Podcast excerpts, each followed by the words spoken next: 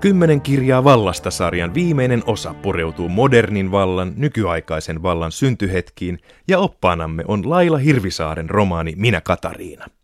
Katariina II, eli Suuri, astui Venäjän valtaistuimelle 1762, eli siitä tuli viime kuussa kuluneeksi 250 vuotta. Hän astui valtaan vanhassa maailmassa, ja kun hän kuoli 34 vuotta myöhemmin, aika oli aivan toinen. Voi sanoa jopa nykyaika. 1700-luvun puolivälissä elittiin vielä yksinvaltiuden aikaa, mutta Ranskan vallankumous 1789 mullisti koko maailman. Vaikka tasavalta pian luhistuikin ja Napoleon kaappasi vallan ja vaikka Venäjälläkin yksinvalta jatkui vielä yli vuosisadan ajan, vapauden, veljeyden ja tasa-arvon vaatimus hiljalleen syövytti ja kulutti kuninkuuden perinteen. Näin ohjelman vieras MTV3 vastaava päätoimittaja Merja Ylä-Anttila kuvaa valistuskeisarinnan ristiriitoja kansanvallan vaatimusten paineissa.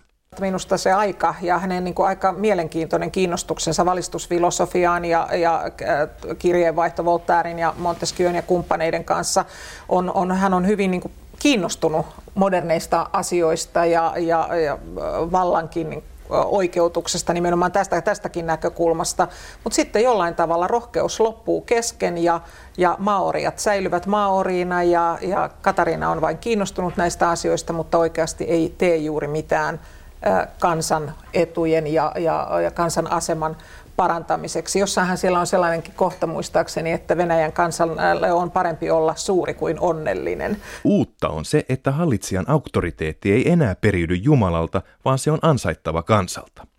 Hirvisaaren Katariina on vähän niin kuin Englannin prinsessa Diana pari vuosisataa myöhemmin. Hän uskoo olemassa kansan aidosti rakastama sydänten keisarinna. Todellisuudessahan kansa seisoo sivussa, kun keisarinna huiskuttaa ohi kiitävästä vaunusaattuesta, mutta käänne on peruuttamaton. Jos vallan oikeutuksena on kansan etu ja yleinen hyvä, viime kädessä valtias antautuu kansan tuomiolle. Huonon valtian syrjäyttäminen on hyväksyttävää, jopa välttämätöntä.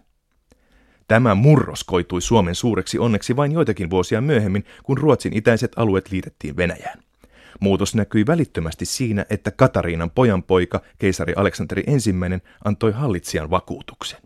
Keisari suorastaan suostutteli suomalaisia ja lupasi suurta tulevaisuutta, äveriäisyyden ja menestyksen hedelmiä, jotka Venäjän suojeluksella ylös kehoitetaan ja ulos levitetään. Ruotsiin Suomi oli kuulunut ikään kuin luonnollisesti, mutta Venäjään se liitettiin keinotekoisesti, jolloin se erottui omaksi alueekseen, kansakseen ja kulttuurikseen, se sai oman hallinnon ja oman talouden. Oli vain ajan kysymys, milloin seuraa täysi autonomia, itsenäisyys, parlamentarismi, olympialaiset, peruskoulu ja ilmainen wifi kaupunkialueilla. Ja kaiken tämän Katariina Suuri ennustaa suorastaan selvänäkijän kyvyillä, mukaan lukien lentokoneet ja tamponit. Hirvisaari esittää keisarinnan lukijan aikalaisena, joka vain on joutunut menneisyyteen ja yhdessä ihmetellään, miten huono hygienia siellä vallitsee.